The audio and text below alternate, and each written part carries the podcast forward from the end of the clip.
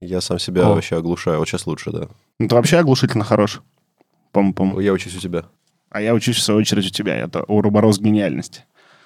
Поп-поп-поп-поп. Уроборос гениальности. Это новая рэп-группа. Я хочу ее сейчас сфотографировать. Когда записали лучший альбом года, да. Уроборос гениальности. Я бы хотел назвать рок-группу «Цвет э, бедра испуганной нимфы». Есть же такой цвет? Цвет бедра испуганной нимфы. Да, есть такой цвет. Это такой нежно-розовый. Мне кажется, это хорошее название для рок-группы. Но это так. Она должна играть рок-баллады. Очень много рок-баллад. фолком Как таким Валерий. Кипелов. Я бы хотел, чтобы у Кипелова была такая песня хотя бы. Я бы хотел Кипелова нашим соведущим Пускай хотя бы попробует, да. в роли, в роли ведущего подкаста. Маликов еще отлично бы к нам вписался, я думаю. А вы знаете, что Кипелов озвучил рекламу «Ментос» в конце 90-х? Нет. Это Валерий Кипелов. Это которая реклама? Свежей жизни вместе с Ментос. Это он. Гений. Гений, да. Давайте. Я нач- начинать. понял, почему я люблю группу Ария очень сильно. Из-за этой рекламы. Да, я, я очень много времени в детстве провел перед телевизором. Ну, вообще у нас же, считайте, до интернетные времена, вот не знаю, как у вас, но подозреваю, что во многом так же. У меня лично главным медиумом был э, телеканал СТС. Абсолютно. Да, и ты возвращаешься из школы, и ты, кстати, можно какой-нибудь из выпусков вот такому чему-то посвятить, до интернетному, и ты включаешь просто СТС, и вот до вечера он у тебя работает. Там мультики, сериалы. Чарльз в ответе был мой любимый сериал. Кино вечером. В 21.00. Я, это вообще это лучшее. А помните рекламные заставки? А, Да. Это классика. Я отдельно искал подборку, даже добавлял себе ВКонтакте пару лет назад, чтобы это не потерялось никуда. Моя любимая была, где Джим Керри из фильма «Лжец». Лжец в туалете, значит, себя э, там избивает, а там переозвучили, когда мужичок такой заходит, зачем вы это делаете? А он такой берет мыло и... Вчера я пропустил кино на СТС 21.00, втирает себе в глаза и, короче. А у это какой меня год примерно? э, кино в 21.00? Я имею в виду, это эпоха СТС. Мне кажется, начало нулевых Это где-то. начало нулевых, да. Но э, интернет начал хорошо так распространяться по Москве в конце нулевых, так что ну, я думаю, что мы не соврамши будем, если скажем, что это тот самый пресловутый 2007 верните нам, и вот у тебя как раз будет СТС. А у меня любимая была с Форестом Гампом, когда он... э, ну, За, за борт прыгнул. до, до шлюпки, да. И у них выключается телевизор, а кино в 21.00 уже начинается, и он прыгает и уплывает. А не нашел ты подборки эти? Нашел, у меня ВКонтакте они есть. О, о, о, о, да. Если напомнишь, я пришлю тебе. Я обязательно напомню. Мне кажется, их можно добавить будет потом в ссылку к описанию подкаста про СТС. Да, можно обсудить. Да.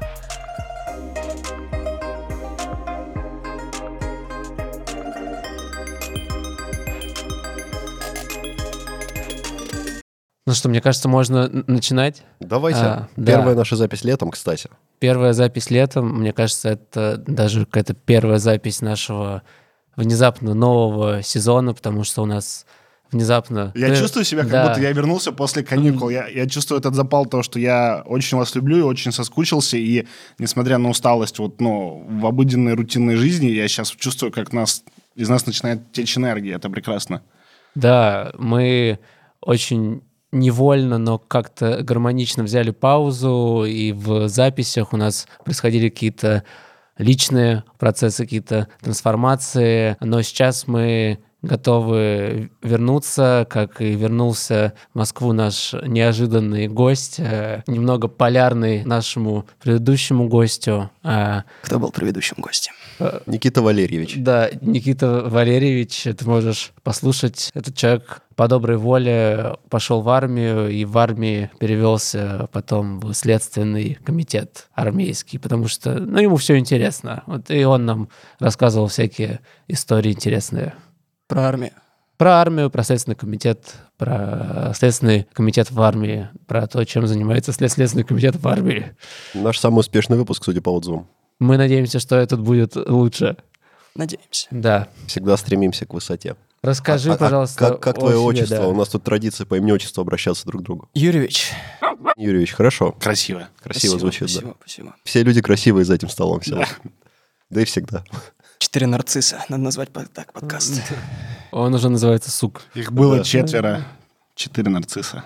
Ну что, кто интродакшн сделает? Да, я хочу, чтобы ты сам себя представил. Мы тебя решили позвать, потому что я тебя, в принципе, знаю как человека, который живет, жил интересную жизнь, у которого интересный опыт, ему есть что рассказать, а, но я хочу, чтобы ты сам обозначил какой-то основной опыт, э, про который мы тебя сегодня будем Да, еще раз всем здравствуйте. Меня зовут Юрьевич. Юрьевич, да, все верно. Я простой парень из Москвы, который любит жизнь и который пытается искать в ней что-то новое, интересное. Последние два года в моей жизни были, так сказать, переломными, ни на что не похожи, чем были, чем я жил в прошлом. В прошлом я был, э, кем я только не был. Э, Я был кадетом, я был студентом. студентом, я был э, Любовником. да, Хатером. я был э, в армии, ну, конкретно я учился на начальника службы горючего в своем учебно-военном центре при РГУ имени Губкина, рядом с метро университет как раз.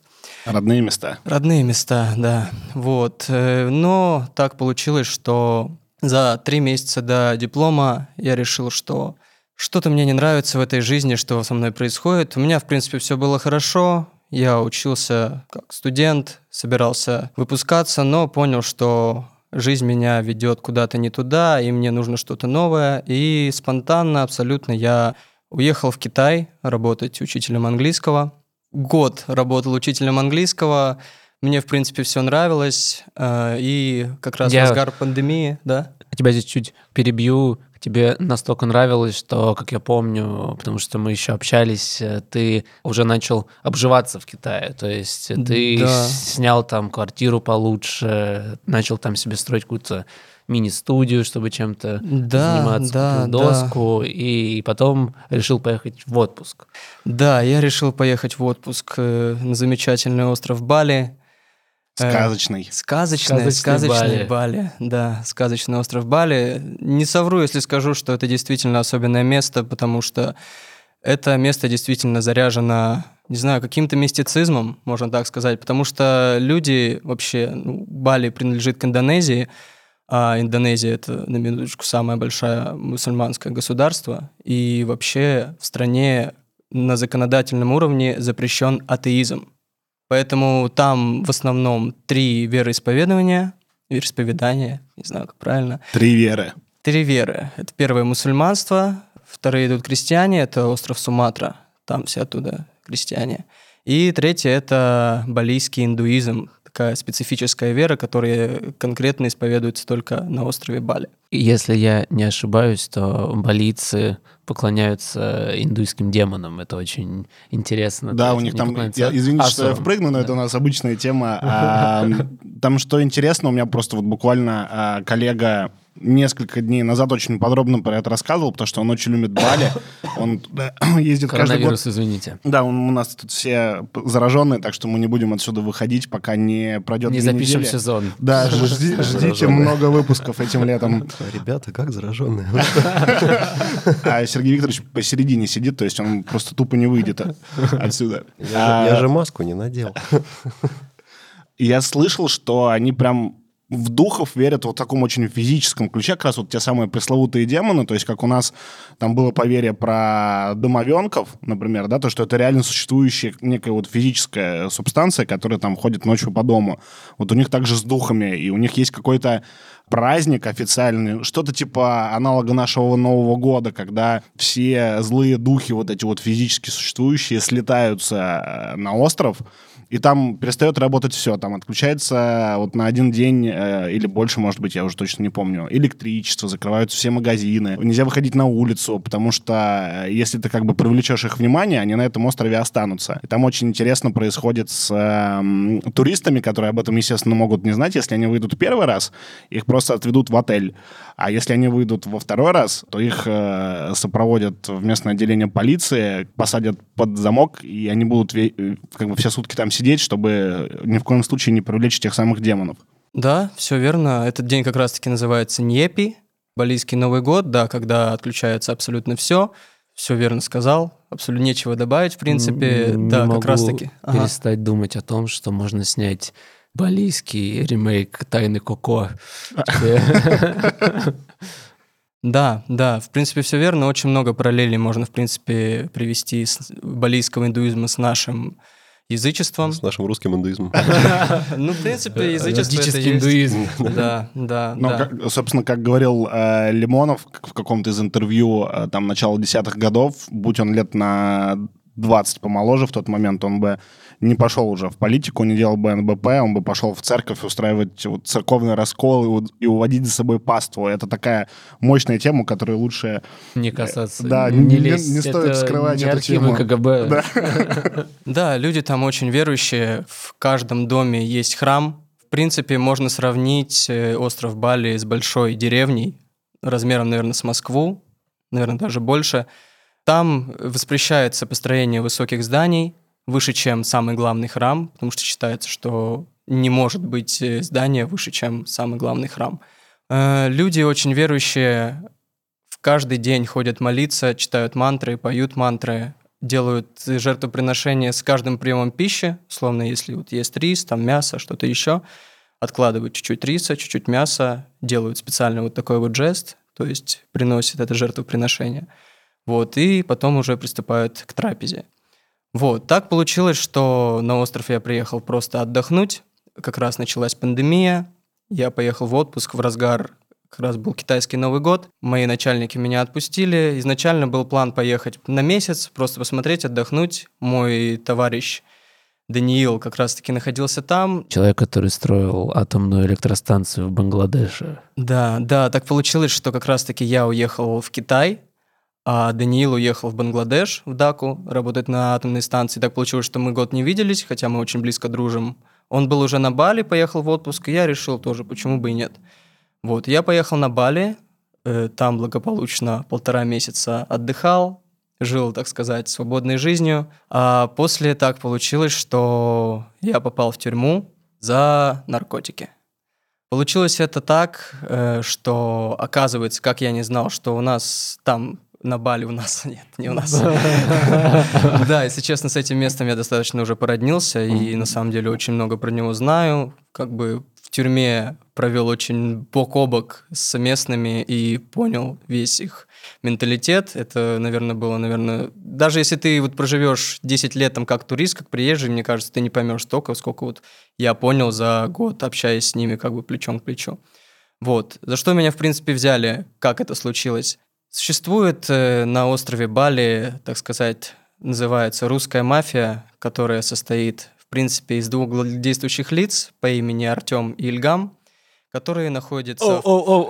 Да, я прихожу напрямую на личности, потому что их лица и фотографии уже были запечатлены, по-моему, в передачу Малахова.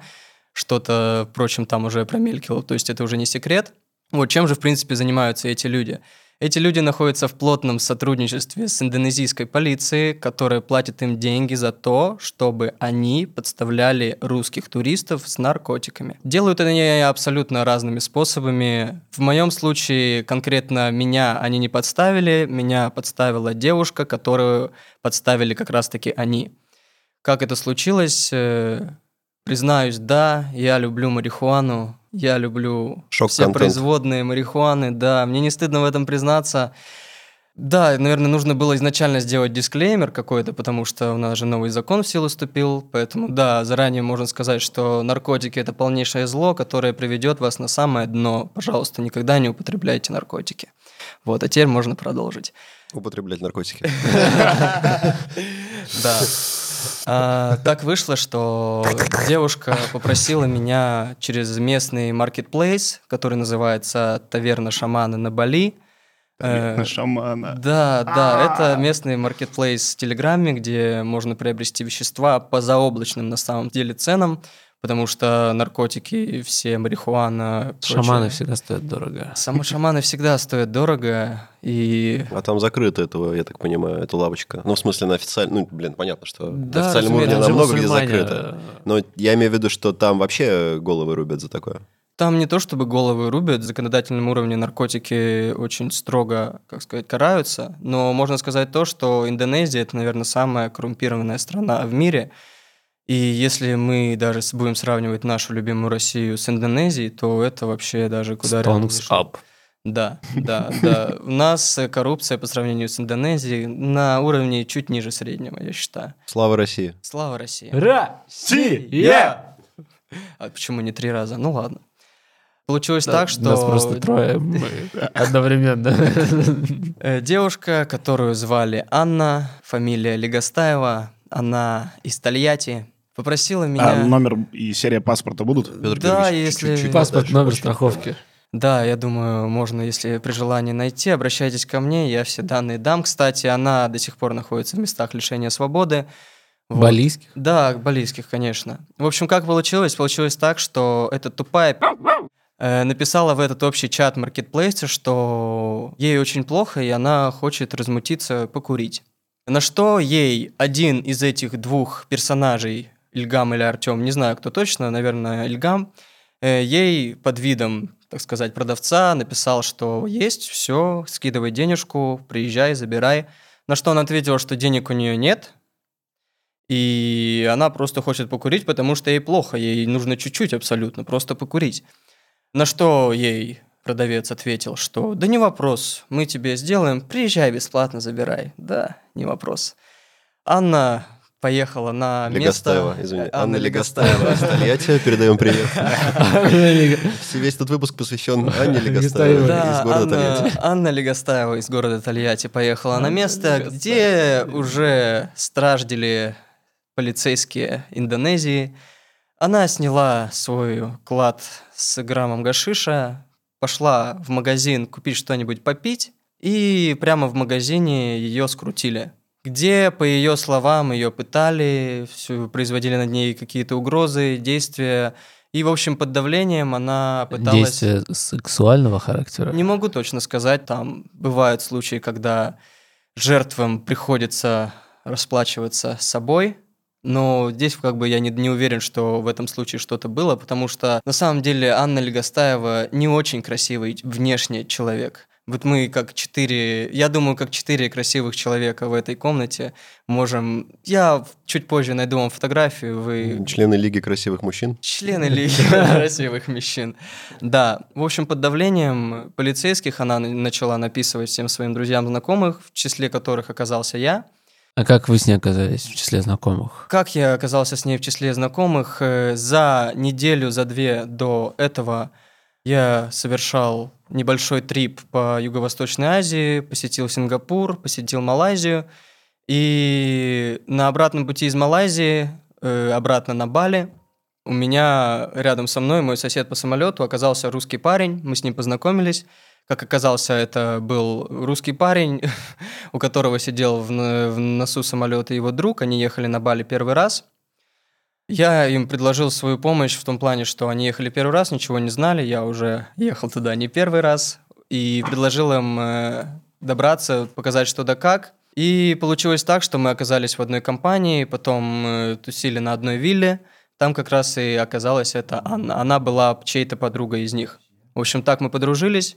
После чего начали общаться. Я также... То есть вы, вы на одно время, в принципе, зависли вот на Бали. Да, мы, на- мы зависли на Бали, и так получилось, что как раз был разгар пандемии, самый-самый, только Мгм. начали новости, все рейсы как раз начали закрывать. Я планировал ехать туда только на две недели, но так э, мой друг, товарищ, тоже русский, мы с ним работали в одной школе, он остался как раз в моем городе, в Янтае, в Китае. Я с ним был постоянно на связи, и он мне рассказал, что просто из-за пандемии абсолютно все закрыли, нет ни работы, нет ничего, всех заперли по домам, все сидят заперти, ничего не выйти, выпускали раз в неделю купить продуктов и обратно. То есть, ну, делать там нечего, работы нет, денег не платят. Я на всей этой волне понял, ну, что мне там делать. Я еще как бы не понимал всего размаха этой пандемии, что это из себя представляет. Но я думаю, как и все, относился к этому как-то скептически. Вот, и я подумал, что мне делать там, когда я могу отдыхать на прекрасном острове Бали. Вот, так, в принципе, и вышло. И, наверное, из-за того, что страдал там, ну, особо такими вещами, ну, так сказать, хуйней, творческой больше всего, потому что на Бали ты ловишь такой вайб, тебя окружают очень позитивные творческие люди, вы постоянно каждый день что-то делаете, куда-то ездите, каждый день кушаете в новых местах. В общем, такой чил, чил вайб, и, естественно, на этой волне все курят, употребляют, что-то делают, тусуются. Звучит как место, где я действительно хотел бы оказаться. Но за исключением той части, где все курят и употребляют. А, это то это есть, плохо. То есть ты не с нами. Согласно закону Российской Федерации, я против наркотиков.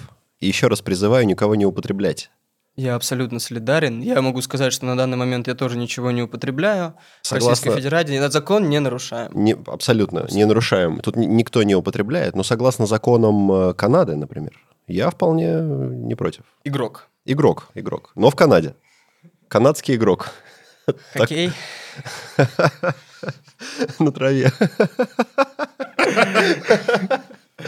Да, э, извините, немножко от- отклонились в сторону. В итоге вы познакомились вот э, в такой атмосфере с э, замечательной Анной Легостаевой из города Тольятти. Да, да, И вот, да. ну, просто, И- чтобы снова вернуться вот к моменту, когда... Да, однажды, как со своего лица рассказываю, это получилось так, что просто я получаю сообщение от Анны Легостаевой, что у меня до сих пор переписка вся сохранена. Мгм. Не думаю, стоит, что она долгая достаточно. У меня как бы весь тот вечер, как она меня попросила помочь ей размутиться, в чем, в принципе, я человек добрый и просто понимал, что, наверное, она не может. Помог ей, привез... А вот, подожди, ты немножко перепрыгнул. То есть, да, она Да, тебе написала. Да, и, и, она- э, она замысел это- был в том, чтобы стрясти как можно больше знакомых тоже с какими-то веществами, чтобы их повязали. Да, разумеется, так и было под давлением полицейских. Не знаю, насколько оно было конкретно. Точно оно не было физическим, я в этом уверен. Наверняка это были просто какие-то угрозы, что мы, мол, тебя там засадим и прочее. В общем, и по неудаче одним из э, таких знакомых оказался я, кому она написала, что вот, помоги, все дела. Я на это откликнулся, решил помочь. Ну, как бы свои русские там. Мы своих, Своих не бросаем. конечно, да. Си, Я! Своих не бросаем. Я И согласился ей помочь э, в приобретении одного грамма запрещенного вещества. Вот. Приехав на место, меня повязали, человек 15 в гражданском. Я на тот момент еще носил дреды. Ко мне было применено полнейшее физическое, так сказать, насилие и прочее. То есть э, главный самый мент, я его помню, его звали Пак Артама, очень долго таскал меня со связанными руками за мои дреды, просто по полу пытался что-то из меня вынести. Тактика такая, что как они кого-то ловят, сразу узнают место жительства, чтобы поехать туда и так, возможно, взять кого-то еще. Или найти у тебя, помимо того, что с чем ты есть сейчас, что-то еще там. А если место жительства город электроугли, улица Кирова, Нет, 4? конкретно они понимают, что буле — это как на индонезийском, то есть белый человек, ну или, или турист. Соответственно, буле всегда есть где жить, он где-то живет, ну, не бомж конкретно. Интересно, что э, на индонезийском языке э, белый человек созвучно с хулиганом и громилой на английском. Буле, да, буле, буле. Или буле, буле. В общем, да, приехав на место встречи, которую мне указала Анна Легостаева из города Тольятти, я был э, задержан. Не помню, сколько че- человек. Ни одного человека в форме не было, только, по-моему, потом два человека в форме подошли. Все были в гражданском, кто-то был в форме доставщика, прям в шлеме, вот это GoJack, вот у них вот эта служба доставки, все, все в гражданском, я даже ничего не подозревал. Как вдруг меня хуяк вяжут сзади руки, связывают. Телефон у меня был... Вся проблема, что телефон оказался не разблокированным, и ему удалось вычислить место моего жительства. И получилось так, что меня все повязали, связали, нашли у меня мой подарок Анне Легостаевой, чему они были крайне довольны, потому что нашли они его в самый-в самый-в самый последний момент. Он лежал у меня вот в кармашке, который на лямке рюкзака. Как раз-таки я хотел отдать его Анне. Они его нашли в самый-в самый последний момент. Я уже думал, что принесет. И дело еще в том, то, что как раз-таки в эту ночь я собирался посетить очень крутую техновечеринку. И на этот случай у меня было припасено еще с собой немного веществ, конкретно еще несколько таблеток и еще гашиш. И так получилось, что по своей московской привычке я привык все таскать у себя в трусах. Ну, кто знает, то черт. Хотя я даже не подозревал, что вообще какая-то опасность меня на острове может поджидать, и что вообще мне за это могут что-то сделать. И во время обысков я прям молился, чтобы этот бандючок сидел у меня в моих труханах крепко и не выпал, потому что там было намного больше, чем я предлагала, ну, хотел отдать Анне Легостаевой. Но, слава богу, нашли только подарок Анне Легостаевой. Они вычислили мое место жительства. И в итоге мы едем к нам на виллу. Я понимаю, что там ребята. Я понимаю, что у ребят может быть что-то тоже. И предпринимаю очень хитрый маневр, то, что останавливаю их заранее и начинаю такую, так сказать, эмоциональную истерику, что вот-вот-вот. Ну, они, естественно, все это не выкупают. Главный пак Артама продолжает меня таскать. Ну, мы ехали с ним на байках, я сидел на заднем сиденье со связанными руками, очень плотно. Они были не в наручниках, они были в очень-очень плотные изоленты так, что у меня еще три дня потом очень прям болели запястья, прям от этого перенапряжения, которым меня руки связали. И вот в таком положении я им указал на задний вход, то есть на черный вход нашей виллы. Наша вилла была разделена на две части. У нее был главный парадный вход, где как раз жили девочки, и задний ход, где жил я и мой друг Денис. Я знал, что Денис человек чистый, ничего не употребляет, и я их сумел вывести, завести через черный вход, чтобы мои друзья остальные успели предпринять маневры и покинуть место, так сказать, и смыть все, что, возможно, у них было, как, в принципе, и получилось. А у тебя все это время еще и в трусах? Да, все это время абсолютно. Это уже продолжалось, наверное, часа три, это уже был, наверное, третий час, как все, мы ехали, ехали там, пока приехали на виллу, пока они меня там обыскивали. В общем, по приезде на нашу виллу меня встретил Денис. Я ему сразу сказал, что Денис, так и так, меня взяли. Вот эти 15 ребят, которые сейчас будут здесь тусить, это все полицейские, которые не в форме, поэтому там дай знать ребятам, чтобы просто нахуй валили. Ну, ребята, как уже оказалось по дальнейшим рассказам, мне, мне уже дали знать, что они, как только все это увидели, картину, все быстренько смыли и ушли через главный вход, просто покинули виллу. А, а Денис это время был со мной, и это человек, который на самом деле мне помогал все время моего заключения. И это был человек, с которым мы познакомились как раз-таки только на острове. Мы были с ним знакомы только полтора месяца, но он мне оказал невероятную вообще поддержку, когда я вообще остался один, и мне никто, в принципе, не мог помочь. Вот, я ему все указал. Мы приехали на виллу, где были мои девайсы для курения. Я их проводил в свою комнату, где у меня нашли еще остатки немного гашиша.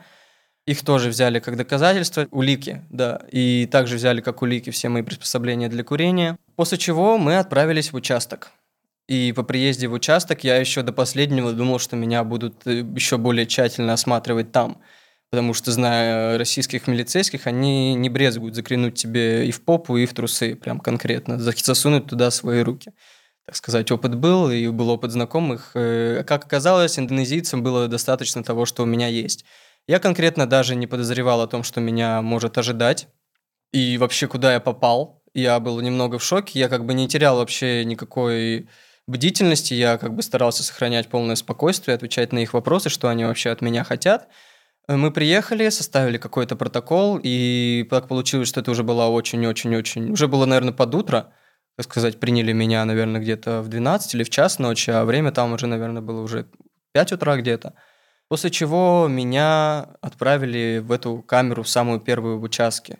Она представляла из себя помещение где-то, наверное, метров 12 квадратных, в которых уже находилось примерно 20 индонезов, которые лежали прямо вот на полу, просто на полу. У кого-то был там маты самые тонкие, там уже рваные, соответственно, лежали прям в ряд. И в дальнем углу был туалет, который был огражден стеной где-то, ну, метр-полтора. То есть, ну, при желании ты мог посмотреть, что там кто делает. Вот, и, соответственно, туалет из себя представлял обычное дыр, очко по-армейски. Я думаю, если вам предыдущий герой рассказал что-то про армию, до сих пор применяются такие средства, как уборных в нашей армии, как просто очко. Ну, соответственно, вот. Э, смывать, соответственно, ковшиком из резервуара, который пополняется водой, где-то, наверное, литров 20.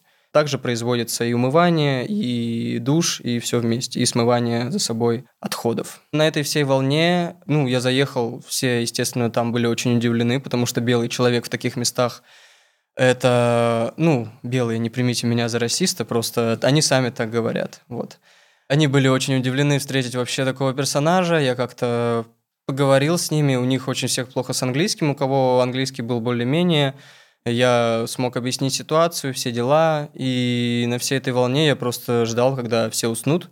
Я дождался этого момента, пошел в туалет, сел на корточки и начал варить себе плюхи. Так, в принципе, прошли первые пять дней. Ну, представьте, да, себе картину, что... Я думал, что ты первым делом пошел избавляться от я оставшихся смыл, я смыл, Пошел я смыл. Да, я смыл все, что было не натуральным, я решил от этого избавиться, потому что я понимал, что сейчас мне точно это не нужно, но в плане того, что это была очень жесткая стрессовая ситуация, А, как мы знаем... Надо э, было сокамерникам как сигареты раздать. знаешь. Я очень боялся вообще э, кому-то сказать об этом, потому что я вообще даже не представлял, какая у них может быть реакция. Ну, представь себе 20 человек, там, взрослых, Ну, там, конечно, там, ну, в средний возраст, я думал, чел- думаю, лет 30-40. Плюс, если у них такие достаточно гнусные способы э, забора клиентов, там наверняка могут быть всякие практики, типа подзадные утки непосредственно в самой камере. Да, я об этом думал, но нет, как оказалось, это в принципе невозможно. Но я об этом тоже знал, как бы сказать, по русским рассказам, так сказать, что подсадные есть в камере, поэтому я сразу сказал, что я никому не доверяю, никому ни о чем не говорю. Я дождался, пока все уснули, соответственно, картина там глубокая ночь, ну, уже где-то под утро, наверное, там 6 утра, ну, только начинает светать, все спят, 20 человек спят, и я вот такой на картах сижу, варю себе плюшку в туалете. И думаю, блин, как бы меня не спалили. Вот, в общем, э, так прошли первые дни. Соответственно, на второй день э, у нас э, мне предоставили бесплатного адвоката. Извини, но мне очень интересно, как ты варил плюшки Откуда у в тебя туалете. плюшки-то взялись? Да, что, что у тебя А, из ну, личных- соответственно, да. значит, что, что у меня, что у меня в трусах было? В трусах у меня, соответственно, были таблетки, и, соответственно, был еще гашиш. Отдельное слово хочу сказать про гашиш. Да, потому что это самая сильная вещь, которую я пробовал, и на самом деле родом она из Марокко. И немножко отойду от темы, хочу немного углубиться в эту тему, потому что я очень глубоко погрузился вообще в тему всей наркоторговли Юго-Восточной Азии, потому что меня окружали одни драгдилеры, которых там, ну, 40 по 10-15 лет, я как бы все эти схемы прочухал, но они этим не занимались, а этим занимались конкретно наши русские ребята. Соответственно, схема такая. Человек приезжает, ну, за него кто-то платит, у него по-любому, ну, наверняка плохо с деньгами, его отправляют в рейс. Он приезжает в город Маракеш, Марокко, где прямо на выходе из, из аэропорта люди уже ждут, знают, зачем сюда люди приезжают. Они приезжают туда за первоклассным марокканским гашишем. Им его предоставляют сразу фасованными маленькими бомбочками по 5 грамм. Человек берет, выпивает на голодный желудок немножко масла растительного и начинает просто их глотать. В среднем э, человек заглатывает примерно от 500 до 700 грамм вот этих бомбочек по 5 грамм. После чего он берет э, билеты на самолет до столицы Индонезии Джакарты. Это очень важный момент, потому что Бали – это город Денпасар, и все международные рейсы, которые приезжают напрямую из-за границы в Денпасар, конкретно на Бали, очень жестко досматриваются. А, так сказать, доместик, эти рейсы, которые из Джакарты в Денпасар, они тебя там встречают условно таксисты, а не досмотрщики. Вот, и с основном этим пользуются все местные. Человек летит в Джакарту, из Джакарты летит в Денпасар, у него сразу первые два дня очень сложно, когда ему нужно всю эту субстанцию выкакать, так сказать.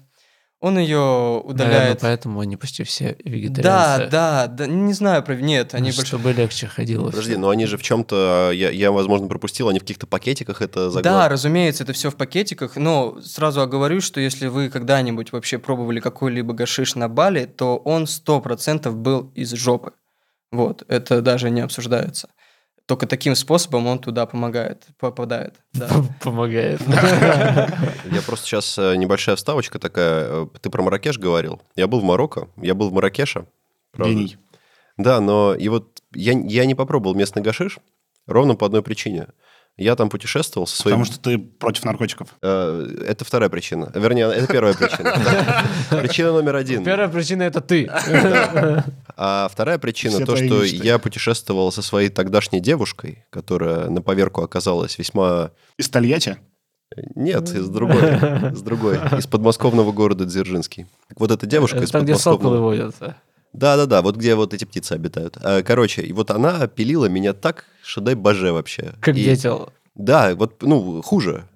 И говорила, нет, нет, Сережа, никаких наркотиков. И я такой, да я и не хотел, как бы, наркотики. Я против. Я, Я против, против в Российской. Федерации запрещено. Она такая, молодец. Но все было чуть-чуть не так. Вот, извините, я очень хотел поделиться наболевшим. Гашиш из жопы я не пробовал, короче. Ну, э, Мароке- Марокко там это же все-таки не. Африка. Это северо-западная Африка, да, совершенно верно. Не, ну а все-таки я думаю, в самом Марокко-то там... Не из жопы Не можно принято попробовать. Как Нет, это? Там разумеется, там, просто- все закупается на... То есть, если хочешь выкаканный, то это нужно на Бали. Не-не-не, я просто, я, я, вне, я как бы вне зависимости от этого факта, я просто сказал, что я не пробовал гашиш из А жопы. есть же какой-то э, культовый вид кофе. Называется, да, называется... я знаю это из фильма, поэтому не уверен, правда это или нет. но то, что- Лувак, называется лувак. Вот, да-да-да, там же это птичьи экскременты или что-то такое. Не птичьи, это специальные животные. Это грызун, да. Грызуны, да, похожие чем-то на скунсов каких-то. Я не помню точно. Куниц, какое. мне кажется. Да, что-то такое. В общем, они такие маленькие зверьки, как хорьки, чуть- чуть-чуть больше. Их, соответственно, кормят этими какао-бобами. В животе после всей этой ферментации они приобретают какие-то особые вкусовые свойства. И прямо на выходе получается кофе-лувак. Эти- Бизнес-идея для марокканцев. Берешь бомбочки, отвозишь их к этим самым животным, пропускаешь через них, и отлично. Получаешь особый мароккано-балийский. Ну, вообще, Ловаковский. долго лететь-то из Марокко в, на Бали, даже, мне кажется, Да. дольше, чем из Москвы. Да, тут все должно быть очень жестко спланировано, и я, как уже знаю, бывали случаи, когда просто людей находили. И был один случай, когда человек просто на нервиках, очень на паранойи лютой, просто спалился из-за того, что очень сильно нервничал при прихождении таможни уже на Бали. И люди заинтересовались, просканировали его сначала так, сначала его вещи осмотрели, потом конкретно его и нашли просто на X-ray, на рентгене, соответственно, у него дофига бомбочек, и очень надолго улетел человек в места лишения. Я думаю, что давно нужно задать этот вопрос. А, а какие сроки? То есть вот мы так рассказываем, но мы не затизерили никак. Ты год, да, просидел? Да, я, мой приговор был год, потому что в целом мои близкие знакомые помогли мне финансово. На весь этот процесс ушло примерно 2 миллиона рублей. А сколько был изначальный... Чем грозили? Да, че- чем, грозили и на что собиралось 2 миллиона, соответственно. Да, соответственно, уже возвращаясь э, к самой ситуации, на второй день мне предоставили бесплатного адвоката, который нам показал наши улики, задокументировал, что это наше, взвесил все, наш вес, мой вес оказался 0,8 граммов. Да, мы это задокументировали, но я сразу ему сказал, что сотрудничество с ним я не собираюсь, потому что он бесплатный адвокат. Ну, по собственному опыту знаю, что нормальным бесплатный адвокат никогда не окажется. Сразу же главный Пак Артама, Пак, значит, мистер, Артама его имя было. Пак Артама нарисовал мне сразу три статьи. Первая была за сбыт, вторая была за международный трафик, и третья, соответственно, за еще какую-то местную транспортировку. В общем, мне нарисовали три статьи и начали пугать меня сроками от 15 лет. Вот. Но это изначально было фуфло, типа так много не дают.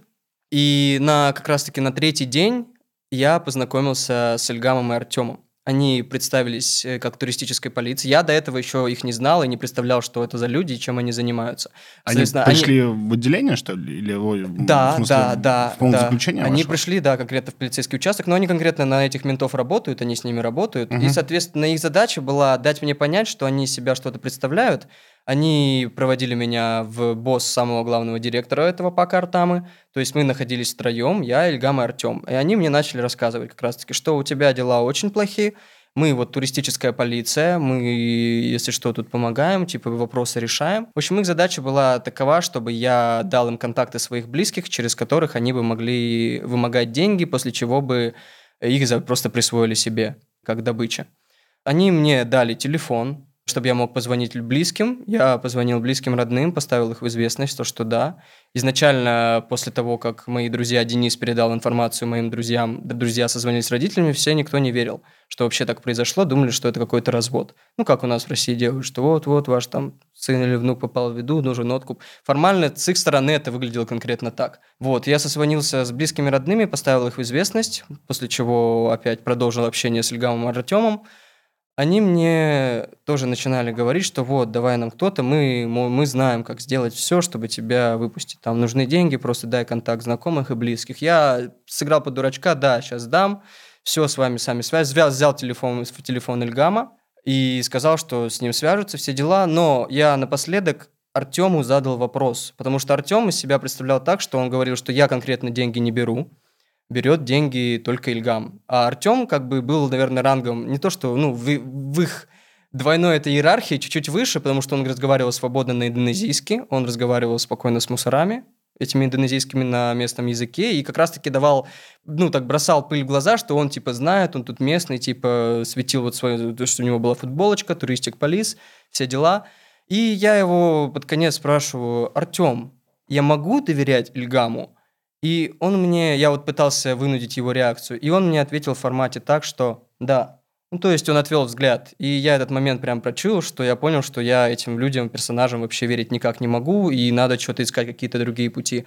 После чего я отправился опять в свою камеру дуть свой гашиш. Вот. Вот, чем я, в принципе, это был третий, по-моему, день. На четвертый день э, пришел... А, слушай, они по запаху там никак тебя не выпаливали, что ты употреблял такие вещества? А, я очень старался все делать аккуратно, но я не думаю, что они вообще представляли даже в принципе... там же 20 человек было. 20 человек, я все старался выдыхать это, и... Ты не забываешь, там пахнет потом. Там пахнет, да, там очень, там вонь лютая, просто ты к ней привыкаешь Очком. со временем. Очком, конечно, там же все, блин, ну, это полнейшая антисанитария, полнейшая грязь и полнейшая вонь. Ну, и я старался в любом случае курить, когда все спят, чтобы, ну, никто меня, так сказать, не застал за этим занятием, потому что я, так сказать, чуть-чуть, ну, не то чтобы боялся, а остерегался вообще их реакции, что они могут подумать. Ну, тебе, конечно, медалька за бесстрашие, вот, за, за курение гашиш в таких условиях.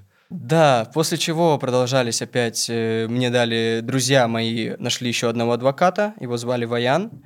После встречи Армянин? С... Нет, местный болиц, местный Жаль. которая хотела, прямо сказала цену, что за твое дело, что если ты хочешь там получить минимальный срок, то нужно 35 тысяч долларов. И половину сразу. Я тоже поставил в известность своих родных, что так и так. И мы начали тоже его смотреть.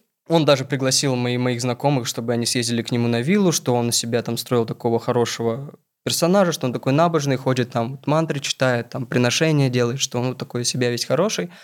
Вот, но... А связь ты через него поддерживал? Нет, связь меня все-таки ко мне раз в день, там один раз пришел как раз-таки мой Денис, я ему все в виде письма написал, все поставил полностью в курс дела, все честно написал, все как есть, так и так, мне нужен нормальный адвокат, мне дали какого-то бесплатного, я ему не верю, меня два каких-то русских чувака хотят наебать конкретно, что развести на бабки или прочее, никому не верьте, мне нужен нормальный адвокат, я их поставил в очередь. Мне нашли этого Ваяна, я понял, что это, блин, походу тоже какой-то левый, но мои друзья даже поэтому, походу, и не знали про это. И так получилось, что один раз, э, когда меня вывели в участок, опять, чтобы мне дали телефон, я внизу увидел, как э, какой-то иностранец разговаривает с каким-то индонезийцем. Естественно, иностранец был в тюремной робе в этой оранжевой, и я понял, что это его адвокат. Я его на английском спрашиваю, мужик, как дела, что, с кем ты общаешься, это твой адвокат или нет? Он ответил, что да, это мой адвокат. Э, я сказал, он хороший адвокат? Он говорит, да, нормальный адвокат. Я и сказал, можно я, я хочу работать с ним. Я ему сам сказал, что вот здравствуйте, вот я... И был его плюс основной в том, что он хорошо говорил на английском. Мы могли полностью вести коммуникацию. Он самый индонезиец тоже был, да? Да, он самый индонезиец, его звали Сакти. Вообще, наверное, ему даже, наверное, стоит сказать спасибо, потому что все он сделал грамотно. В моей ситуации он мне помог, хотя, да, пришлось потратить на это очень много денег. И, наверное, больше, чем нужно. В общем, оказалось так, что этим иностранцем оказался Энди. Это крупный наркоторговец в Юго-Восточной Азии. Ой, давайте запикаем. Ну, его имя, наверное, не очень будет принято говорить. Вот. А, супер. вот. Подмигнул после этой фразы? Конечно. Отвел взгляд. Да, в общем... Я могу доверять Сергею? Да, я буду говорить просто Энди, да, а фамилию мы его там запикаем. Да, старина Энди, ему реально 53 года. Он был задержан при очень интересных обстоятельствах. Ну, он был крупным наркоторговцем, и у него была своя сеть на Бали спа, спа-салонов и отелей, где он все деньги отмывал.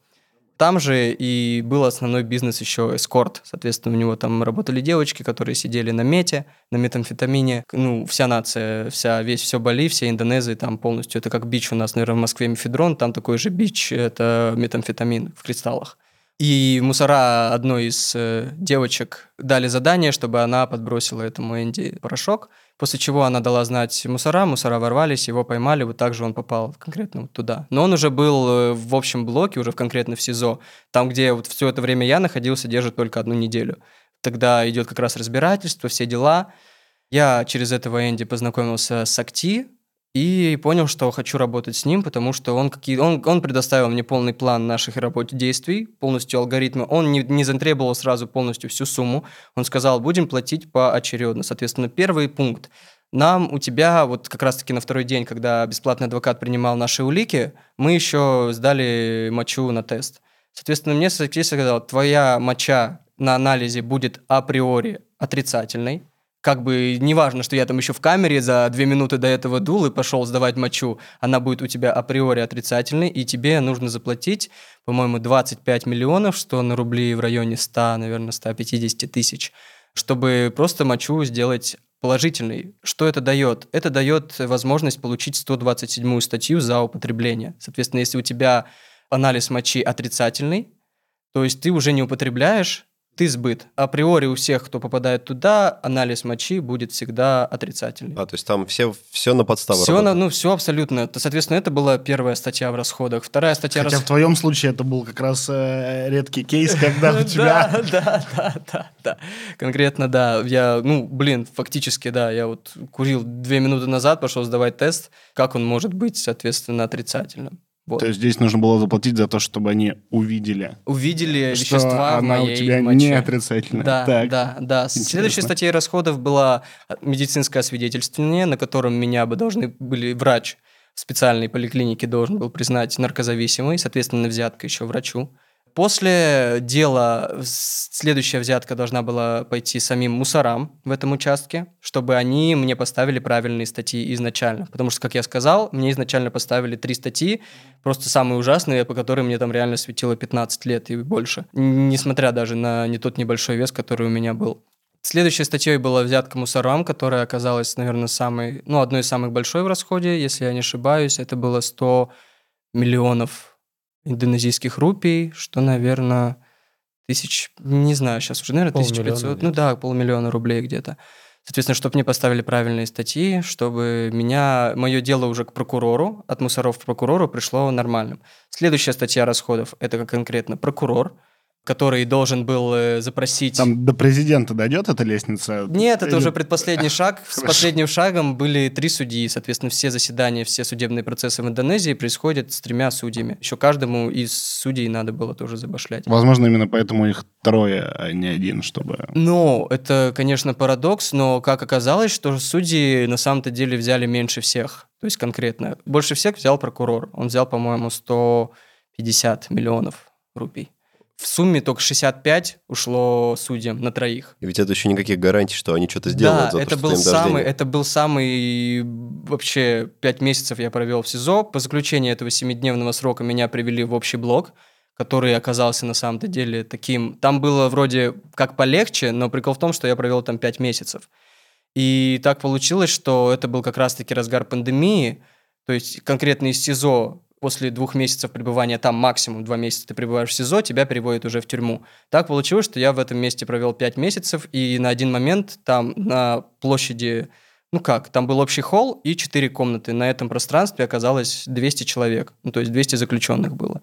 По 50 на комнату, получается. Ну, жили в комнате те, кто, ну, блин, платил, условно, те, у кого были какие-то деньги, кто что-то мог там вносить, помогать. Соответственно, не у всех был даже приоритет, кто-то спал на полу в холле.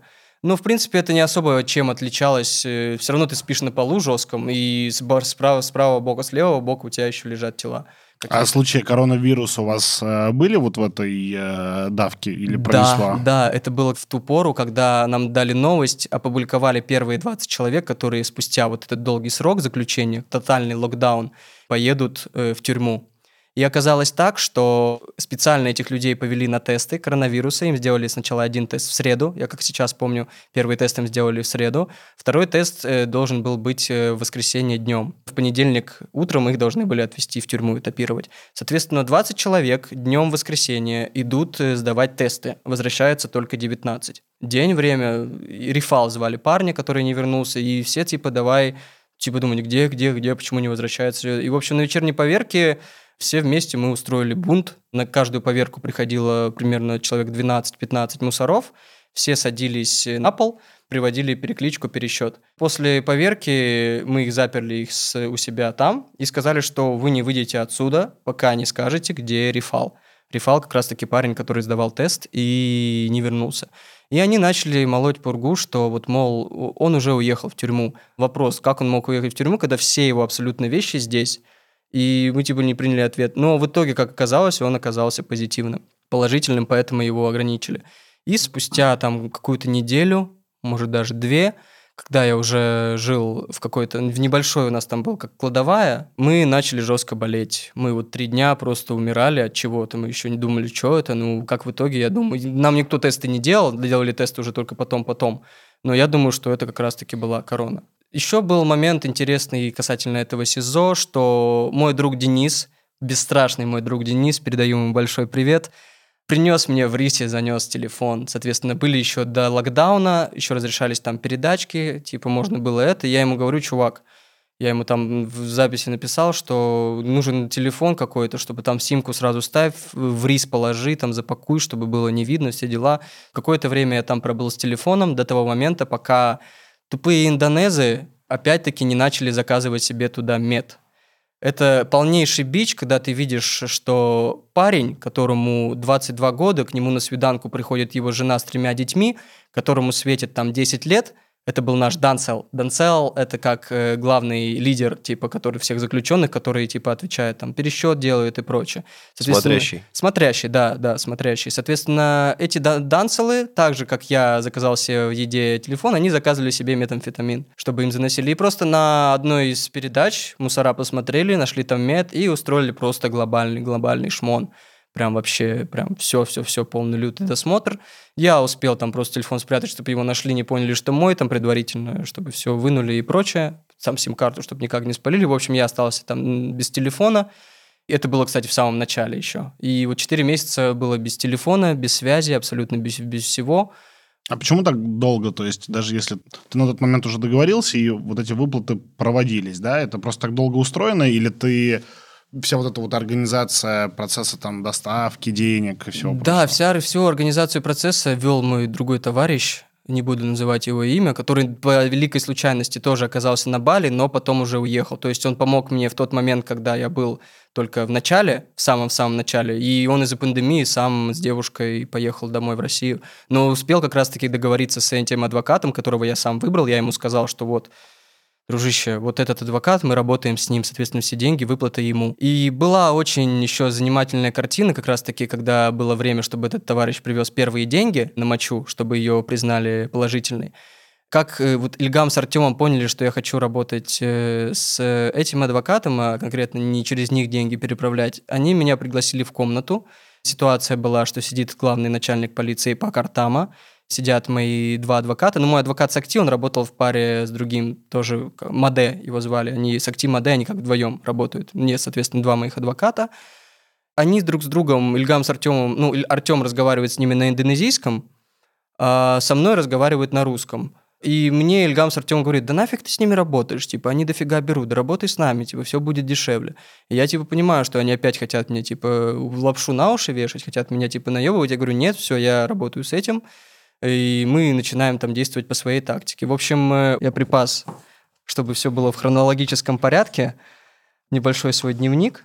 В принципе, чем я занимался там? Э, я учил китайский, я занимался йогой, медитировал, старался как-то вот эти рутинные дни убивать, потому что, ну, это было реально невыносимо, и прежде всего из-за незнания своего будущего, и в этом конкретном локдауне, когда ты не знаешь, что тебя конкретно ждет впереди. А ты, извини, пожалуйста, ты вот э, в эти пять месяцев ты не знал в итоге, сколько ты отсидишь? Правильно? Нет, я знал, я узнал это конкретно только 25 июня, когда был мой последний суд. Всего у меня было пять судов. И парадокс в том, это все были суды по видеочату, и ни один суд не продлился дольше пяти минут.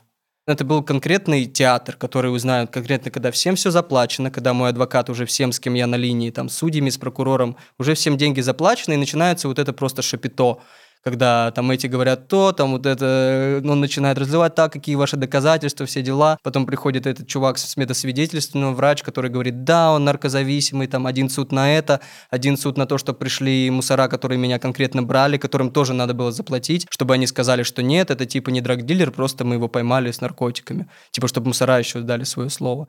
Суммарно у меня было 5 судов, последний суд, суд у меня был 25 э, июня, и, но парадокс в том, то, что даже уже будучи, получив приговор, год, я уже знал, нас еще, по-моему, месяц еще держали там, потому что еще очень из-за коронавируса все тюрьмы закрыли, и нас никто не хотел брать никуда. Но этот год он отчитывался с момента, как тебя повязали. Да, конкретно как меня взяли. Отчет пошел. После пяти месяцев в этом СИЗО, наконец-то как-то мы уже там просто это, я когда уже услышал свою фамилию, что вот все. Это случилось настолько внезапно, что вот утро, и по объявлению это говорят, что там мое имя называют, все, через пять минут с вещами, все, типа на выход. Я такой, ну нихуя себе, блядь, наконец-то, потому что я уже под конец всей этой фигни, я просто уже сижу просто в камере, смотрю на потолок, я понимаю, что типа у тебя вот реальный день сурка.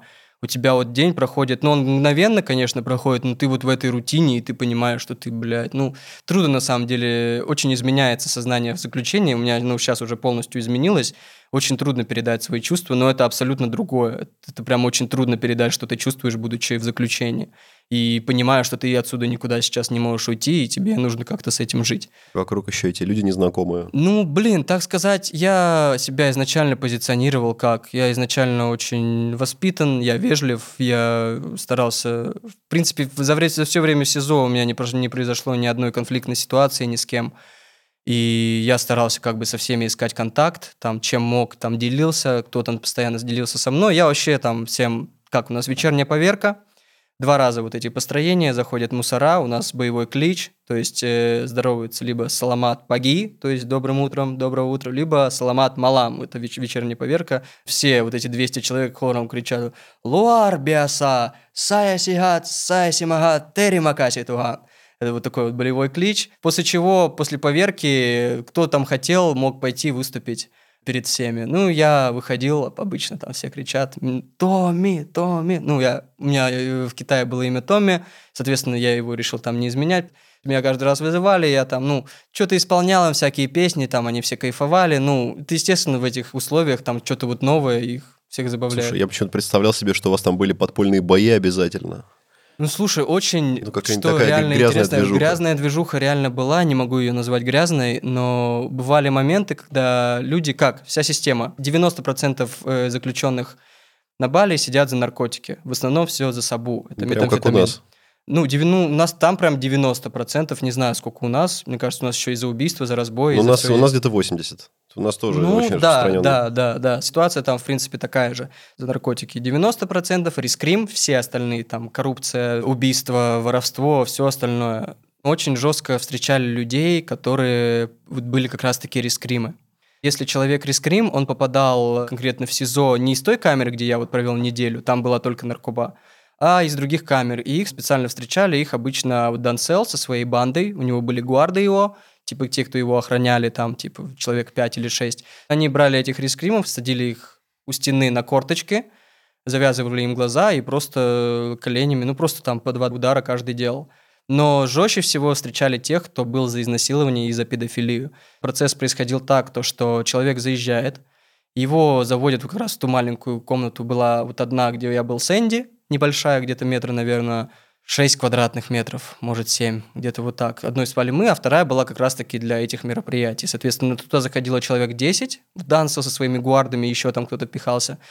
Этого человека просто до смерти избивали. Мусора на это, кстати, закрывали глаза, ну, потому что, типа, наверное, педофил, что с него, насильник, типа, вот. Людей жестко избивали, прям вот прям до полусмерти, после чего людей раздевали до гола, давали им пелец чири и заставляли просто надрачивать себе с перцем чили. Соответственно, вот такое полумертвое мясо вот стоит, плачет там в истерике, уже, ну, уже, наверное, даже не в истерике, уже никаких эмоций нет после того, как тебя там 15 минут хуярит толпа полностью до полусмерти. Соответственно, они стояли и вот так вот свою писю с этим перцем чили теребили. Вот это, наверное, самое из такого, что вот прям вот э, шок-контент, что я видел за это время. Вот. Э, Тесак выглядит сейчас не таким жестоким, да? Как выглядит таким же таким? Тесак. Да, да, да. И мусора на это, в принципе, закрывали глаза. И... А смертельные случаи были? А вот, Была очень забавная ситуация, когда заехала... Очень забавный смертельный случай. да, это было, когда заехали три трансвестита. Ну, там же, естественно, смотрят по документам, и там смотрят, что парень или девушка. Ну, все трансы по документам, естественно, пацаны, и, соответственно, их в эту камеру все в мужской блок. Их побрили на лысо. Всех, кто заезжает туда, всегда бреют на лысо. Соответственно, мне мои дреды тоже, я с дредами был, все сбрили, я был лысым, все там лысые, ну. И, естественно, эти все трансы, будучи побритыми, там, без макияжа, без всего, были как просто такие худые, блядь, пацанчики. И, насколько я знаю, над ними все жестко стебались, угорали. Еще вот парадокс в том, что все они были мусульманами, и все ходили, совершали намаз, соответственно, все вместе. Там были геи, там было несколько геев, там общепризнатых на Бали очень толерантное отношение ко всей ЛГБТ-движухе, наверное, просто из-за того, что это остров такой, и он не конкретно мусульманский. Я узнавал на Яве, в других там в Джакарте, в других местах, там с этим вроде пожестче. Но здесь так получалось, что к ним, ну, с ним так относились, так жутко. Ну, может, там, знаешь, идет, там его так чуть пнуть, там палец большой ноги, там ему там жопу попихать, типа так поугарать над ним. Вот. И да, самый парадокс, что все они были мусульманами, и ты просто смотришь на вот геев, на трансов, которые стоят там плечом к плечу, молятся. И меня это на самом деле очень удивило, потому что я говорю, блин, я, я просто к ним говорю, даже, блядь, не подходите, я вас не трогаю, типа все. Они просто там пытались как-то тоже шутить, но они все вот такие вот кривляки, вот паяцы. Я типа сразу обозначил так, я типа против вас ничего не имею, но, ребят, без контакта. Можете что-то говорить даже, мне типа похуй, но меня просто не трогайте вообще. Ну, они, в принципе, и не трогали. Вот э, просто смотря на всю эту движуху, я просто понял, что, ну, блин, интересная вещь. Я просто подумал, ну, вот, блин, окажись они где-то у нас, там, в каких-нибудь там на Кавказе, там, Чечня, Дагестан, их просто убили. А вот тут, оказывается, вот дают им, могут и молиться, и ходить, и все, и делать. То есть бывали еще вот такие случаи. И уже потом, как я узнал, от сердечного приступа один из странцев умер. Но он уже умер, когда меня перевели в тюрьму. Конкретно я сам не видел, мне рассказали в эмоции, просто с утра проснулся, чувака сердце уже не бьется. Вот, соответственно, ну, летальный один случай ну, был. После этапирования в тюрьму мне она показалась конкретным раем. Мы провели там примерно две недели на карантине. Тоже я был заперт с шестью пацанами, которых я уже знал, с которыми я эти пять месяцев... В принципе, Отсидел? Да, мы уже там вместе, ну, что-то там делали, я там с ними общаюсь. Ну, мы уже как, ну, братишки, что, уже нормально Все общаемся. местные, да, тоже? Они все местные, да. Они я- все на английском говорили или ты подучил А, просто к тому моменту? В смысле? А, индонезийский, я, ну, я говорю на индонезийском, ну, могу сказать, ну, могу что-то сказать, типа, выговориться простые фразы. Ну, он, вообще, индонезийский язык очень легкий, и он вообще отрицает все правила, там, времен, там, падежей и прочее, там, просто говоришь. Не скажешь, что он красивый, но он очень легкий, и на самом деле этим, наверное, он немного даже симпатичен, что на самом деле ты реально, спустя год общения с этими, ты реально можешь уже что-то спокойно говорить, что хочешь выговаривать, потому что, ну, они так, они такие инстинк- инстинктивные все. В принципе, больше, я считаю, из-за того, что Индонезия очень бедная страна, там априори нет никакого образования бесплатного, там образование только платное, медицина только платная, вообще страна в полном говне. Сейчас э, ситуация у них еще просто очень ухудшилась прямо в миллионы раз. Люди реально ходят на улицах, голодают, но там тепло. Я думаю, что там никаких вот протестов, беспокойств поэтому нет. Наверное, в принципе, наверное, из-за того, что тепло. Мне вообще кажется, что вот мы почему русские такие вот агрессивные и прочее из-за того, что у нас вот идет контраст зима, лето, вот то нам, блядь, холодно, то потом лето, тепло. А там вот просто на, этом, на этой волне, наверное, из-за того, что реально тепло. Ну, рис, рис всегда есть, что, они вот рис постоянно жрут. Я вот реально год, в течение года каждый день ел рис. Ну, то есть более расслабленные такие, получается. Да, да, да, они все на таком чиле, на релаксе, и, соответственно, мне, мне они не агрессивные, в принципе, они очень инфантильные, очень инфантильные, в принципе, из-за того, что вот у меня в камере сидят средний возраст, там, ну, ребятам по 40 лет, там, по 42, я понимаю, что я их, ну, на ментальном уровне и прочем, я их выше, и, ну, они себя как-то ведут вот так. Хотя у всех там уже дети, там, там три ребенка у кого там это, они там все рожают, там, это нормально. Практика, что там реально у 20-летнего парня уже там три ребенка. Да, и... Как у нас в Рязани. Слушай, я могу сказать во всей провинции. Я вот недавно побывал в городе Пермь, и первое действие по приезде в новый город, ты скачиваешь Тиндер, и там каждая третья страница, там дама с ребенком. Реально, вот не вру. Каждая третья, поэтому, думаю, проблема... Россия! Россия!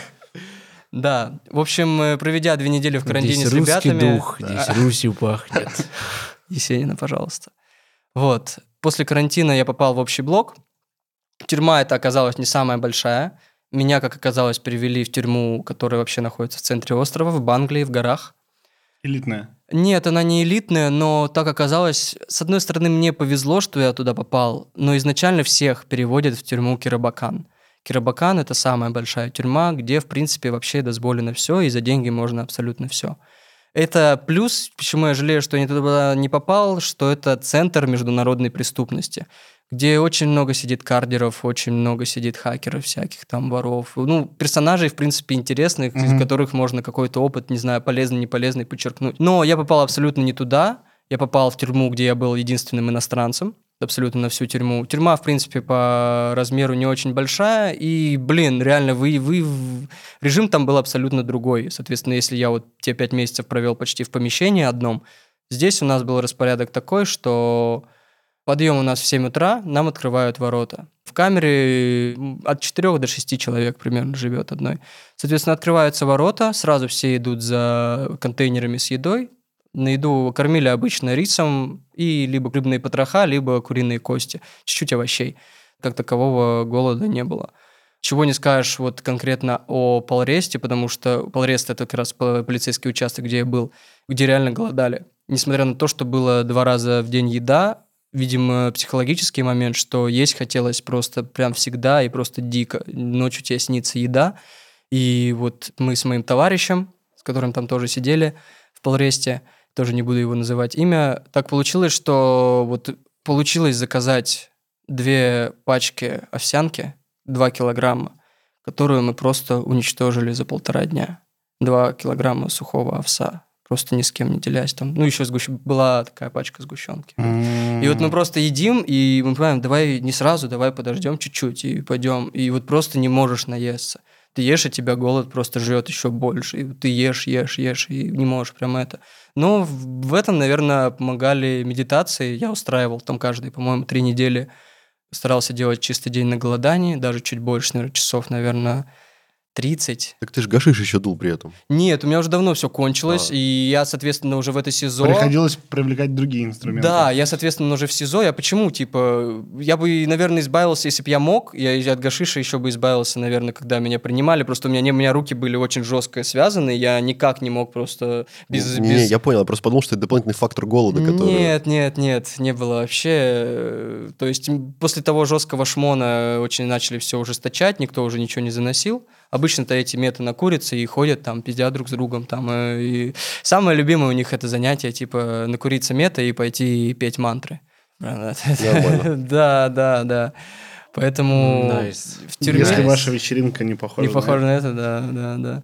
В тюрьме тоже вся эта система была налажена. Опять же, из-за продажности мусоров в тюрьме было нормально. В тюрьме можно было за определенные деньги купить телефон, который тебе же сам мусор принесет отдаст там какому-то человеку своему индонезу из заключенных, и тебе индонез этот передаст, там, взяв какую-то комиссию. Соответственно, я себе за 800 тысяч рупий взял простую мобилу, даже я до сих пор с собой ношу, использую как вторую, там самое простое. артефакт. Да, да, да, как напоминает мне о днях былых. Ну, недорого я за него заплатил, там, на рубли, наверное, тысячи четыре.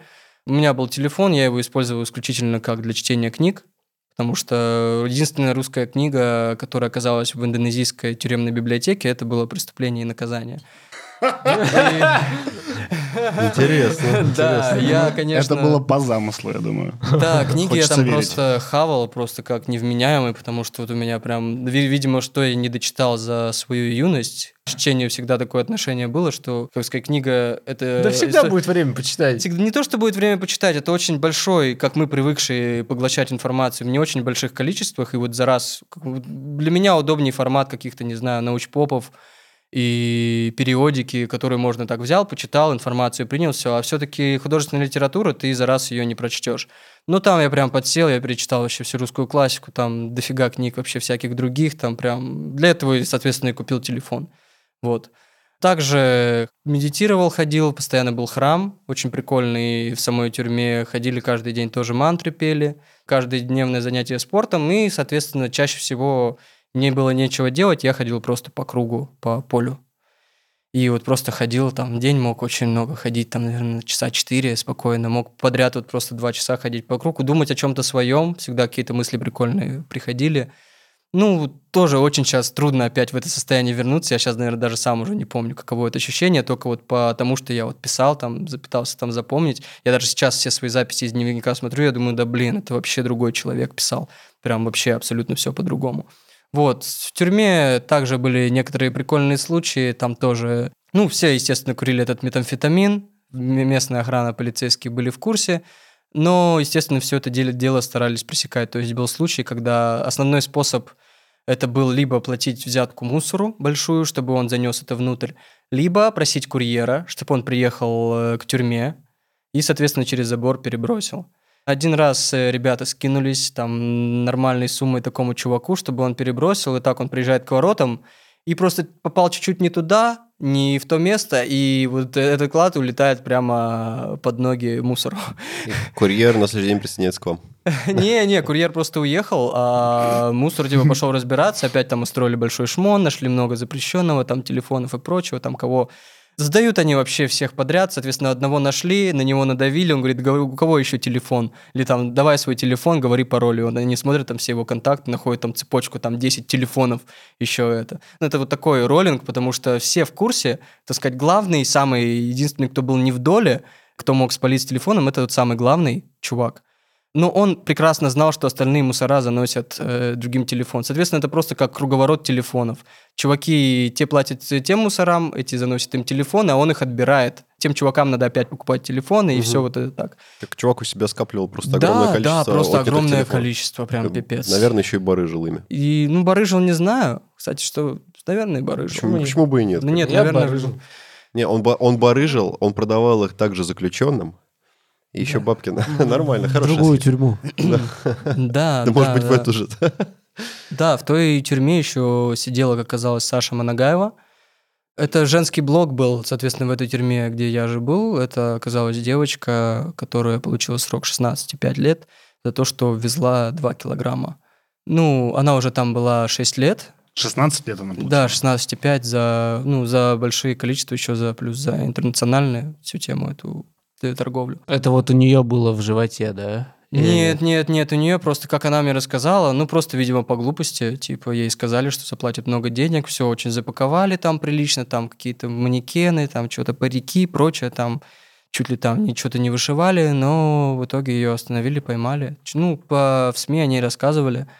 Подожди, Вот. извини, пожалуйста, а как вы еще раз оказались с девушкой рядом в тюрьме? Она просто уже там давно была, был мужской и женский блок, и у нас была такая возможность, что контактировать. Соответственно, режим там нельзя назвать, что был строгий, типа. Э, Но не было много дозволенного чего, что было дозволено в Кирбакане. В Кирбакане ты условно мог спокойно заплатить за свою за комнату, снять свою комнату, жить там, в принципе, один, чтобы у тебя там был ноутбук, интернет, что вообще хочешь, телефон. Раньше даже, до тех пор, пока руководство не сменилось в той тюрьме, можно было даже чуть ли там не девушек себе приводить туда. И, соответственно, была даже услуга за 25 миллионов рупий.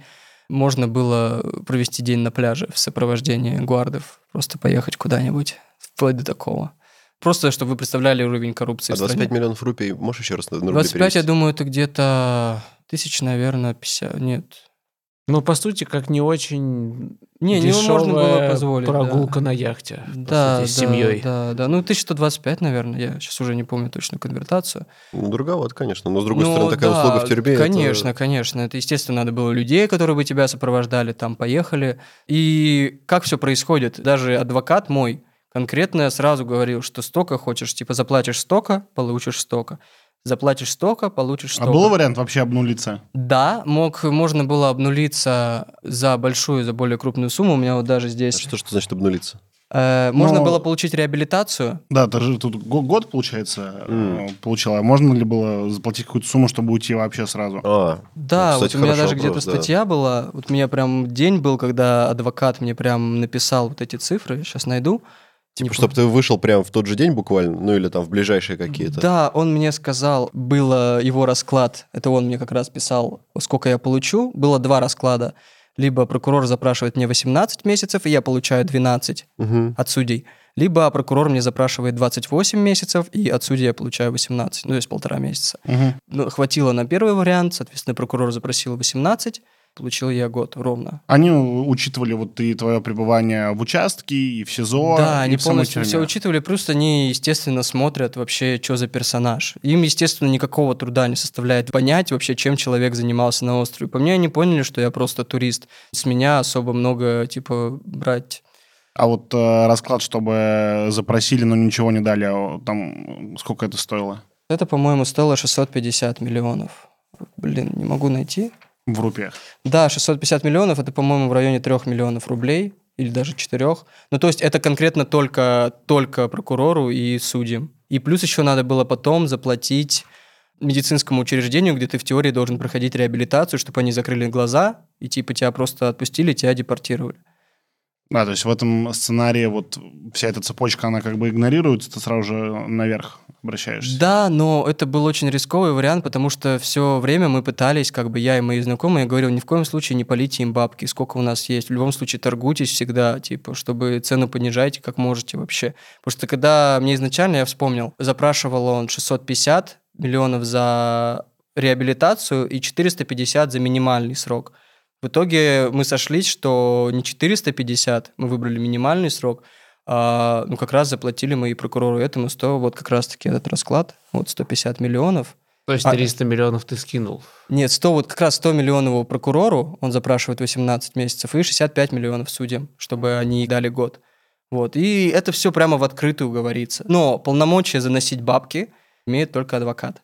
Адвокаты выполняют просто роль доставщика денег. Но это даже, знаешь, это не то чтобы продажная, вот большая проблема, мне кажется, политических коммуникаций в России, то, что у нас до сих пор не принят закон о лоббизме. Ну, то есть у нас вот влияние и все вот эти вот взаимодействия, они таким кулуарным способом. А Америка очень просто решила, она это все дело запубличила, сделала прозрачным, и там люди тоже, ну, по сути, вот просто заносят друг другу деньги. Просто они это делают открыто, то есть если ты занес деньги, это было бы забавно, если бы в Индонезии адвокатура бы на эту модель тоже перешла, кто кому сколько занес. Скажи, пожалуйста, а был какой-то фи у адвоката самого? Э, не понял. Ну, он какую-то же часть там брал себе комиссии. Да, он, мы ему заплатили, по-моему, 3000 долларов или Мгм. 5000 долларов конкретно за его услуги. Но я уверен, что он с того еще, что мы ему дальше давали, и мусорам, и за мочу, он и они- он Маде и Сакти, соответственно, они тоже брали себе. То есть они обычно берут и так, и так. Но Мгм. так получилось, что они взяли очень много, но все, что они обещали сделать, они выполнили.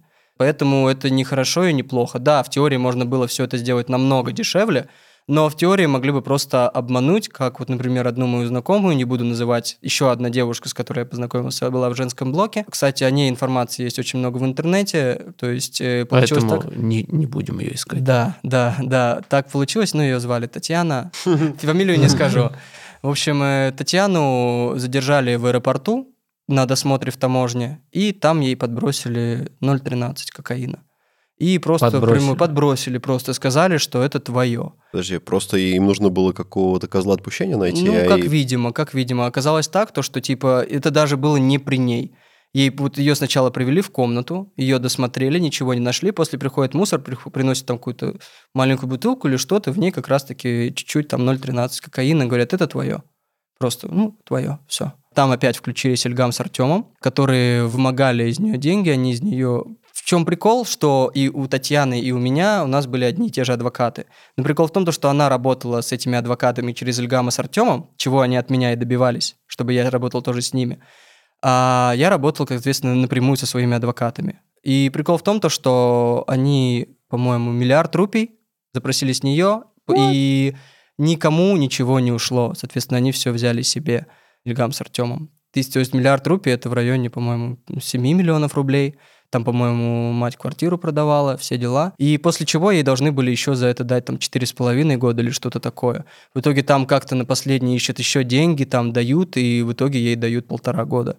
Вот, после того, что уже напрямую, когда там пошли и отдали прокурору с судьями. Эти Ильгам с Артемом Да, мне да, очень не нравятся. Да, и вопрос в том, то, что почему их еще никто не может грохнуть там, потому что, типа, очень много людей, даже вот в этой таверне Шамана на Бали, в этом маркетплейсе, там уже каждый раз, типа, пишет, да что их никто не ёбнет, что их никто не ёбнет, и никто. Они продолжают творить дичь, чем они занимались раньше.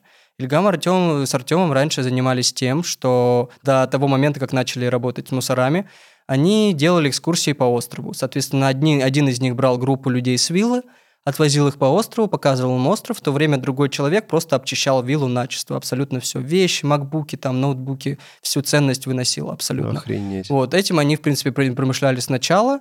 Не знаю, почему они закончили этим, а вот после они начали работать конкретно с мусорами. И... Наверное, их поймали мусора, и они разработали новую схему. Ну, видимо, я точно не знаю, но дело в том, то, что да, эти два персонажа творят лютую дичь, и реально подставляют уже очень-очень-очень много людей. В Кирабакане очень-очень много людей сидят из-за того, что вот эти двое их подставили. А, давай, может быть, так а, органично перейдем к финальным шагам. Как ты высвобождался и как ты возвращался на нашу святую родину? Ну, процесс этот был, на самом деле, куда лучше, чем я ожидал. Сначала у меня вообще были какие-то, я даже не представлял, что делать, но я в конечном итоге нашел всю информацию, как поступать. В общем, получилось так, что в день моего освобождения за мной приехала машина, в ней была иммиграционная полиция. Соответственно, я еще формально не был заключенным, но уже, соответственно, в наручники меня не надевали. Под конвоем я поехал в миграционную тюрьму, где провел еще, по-моему, несколько дней, до тех пор, пока э, мне не купили билеты. Также этапом под конвоем мы полетели сначала в Джакарту, и из Джакарты они нас посадили в самолет до Стамбула, и я уже как один полетел в Стамбул. А это в феврале, да, было в этом? Да, это было в конце февраля. То есть, получается, у тебя, грубо говоря, там, 20 февраля ты пошел гулять, тебя приняли, и 20 нет, февраля нет. ты... А, мне еще дали, по-моему, 14 дней ремиссии как крестьянину. Поскольку страна верующая, каждой конфессии предоставляется раз в год ремиссия, там... Это, то есть, тебе скосили... Скосили 14 дней, по-моему, 6 марта я сел, 21-го, по-моему, меня освободили, плюс там неделю какую-то провел в миграционной тюрьме, пока не все это не уладилось там с билетами, с визами, с этими, с отправлением. Все, после чего я улетел успешно, вот. Причем ты, получается, вернулся в Россию э, в зените ее мощи, то есть это была Лютый мороз, да, зима, да. Расскажи, как вот тебе было вообще вернуться первое время здесь? Даже не то, что ну, температура, да, а вот люди, разговор, палатки. Встретил меня мой дорогой брат прямо в аэропорту. Самый близкий, наверное, товарищ. Мы с ним были с училища вместе. Очень много вместе прошли. И мы поехали в Обнинск на дачу как раз было минус 25, был самый такой мороз, и я прям ощутил, ну, очень, на самом деле, контраст крутой, потому что ты сколько больше года угу. провел каждый день, ну, в трусах, по сути, ходил каждый день, а тут хуяк холодно. И, я, тру... я и снова в трусы ходить. Да, я приехал, да, я прилетел даже в трусах, там пересадка в Стамбуле была, мы, я выхожу в Стамбуле, февраль, там-то холодно, там, ну, плюс 3, плюс 4, я хожу, мерзну, типа, у меня вещей-то с собой зимних-то вообще нет. Я ж, типа, не планировал такой долгий отпуск, в принципе. Я... Да, отпуск у тебя интересный получился. Конечно. Да, да, да, соответственно, вернулся, все. Ретрит. Да. Никаких следов, благо, в Российской Федерации по этому поводу не осталось. Здесь об этом, как сказать, на каком-то законодательном уровне или прочее, в базах нигде меня нет. В России я чист, соблюдаю закон, его никогда не нарушаю. Как и все мы. Да. Россия! Россия!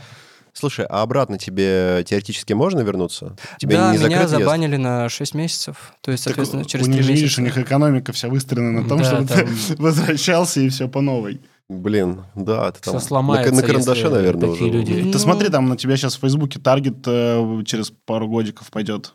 Э, Слушай, а вот вопрос, э, вернемся немножко к Анне Легостаевой из города Тольятти. А как ее судьба складывалась? Тебе Ее известно, судьба что сложилась так, что изначально по прибытию в участок наши камеры, как мужская и женская, вот эти, где мы первую неделю провели, были на- друг напротив друга. Она тоже была в участке? Конечно, я видел, я ее сразу То есть увидел в вы- ту же ночь, как меня А, приняли. подожди, я, по- А я- я так понял, что ее приняли. Да что ж такое? Я так понял, что ее, точнее, ей сказали, если она там кого-то сдаст, ее отпустят. Я так понял. Да, да. А ее все равно приняли. Ее все равно ничего из-за этого не сделал, ее просто наебали. Вот.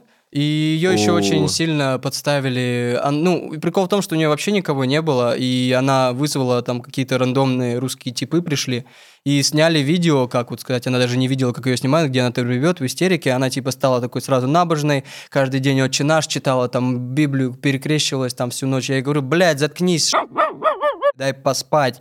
Я, типа, пацаны ей тоже орут, и говорю, блин, типа, ну, бля, она, типа, молится там. Девочек просто почти не было.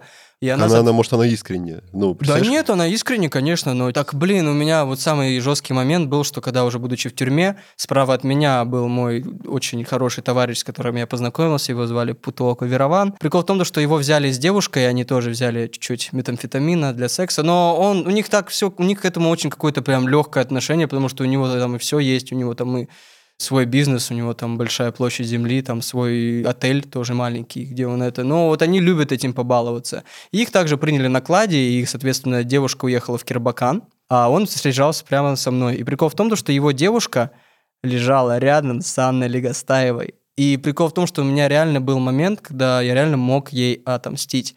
Был момент, где-то он длился, наверное, месяца полтора, когда я с утра просыпался с мыслями, да, нормально, я тебя прощаю, ничего страшного, а к вечеру все напузался, ну типа, блин, как же так? Просто прикол в том, что она меня заманивала на этот клад, даже угрозами, просто она, типа, я знаю, где ты живешь, типа, приезжай, иначе это, и я всю эту переписку увидел после, когда получил телефон, как она меня заманивала. Прикол в том, что у меня на тот момент, когда меня принимали и прочее, у меня были проблемы со связью, я всю эту переписку не видел, каким образом. Телефон у тебя забрали, а отдали в конце срока. Да. То есть его не своровали? Его могли своровать, если бы я работал с другими адвокатами. То есть э, мои адвокаты работали конкретно с ворами, и я сказал типа адвокатам, что мы, мол, платим бабки, телефон должны оставить, мне нужна связь и прочее. Соответственно, телефон, да, не украли, все оставили.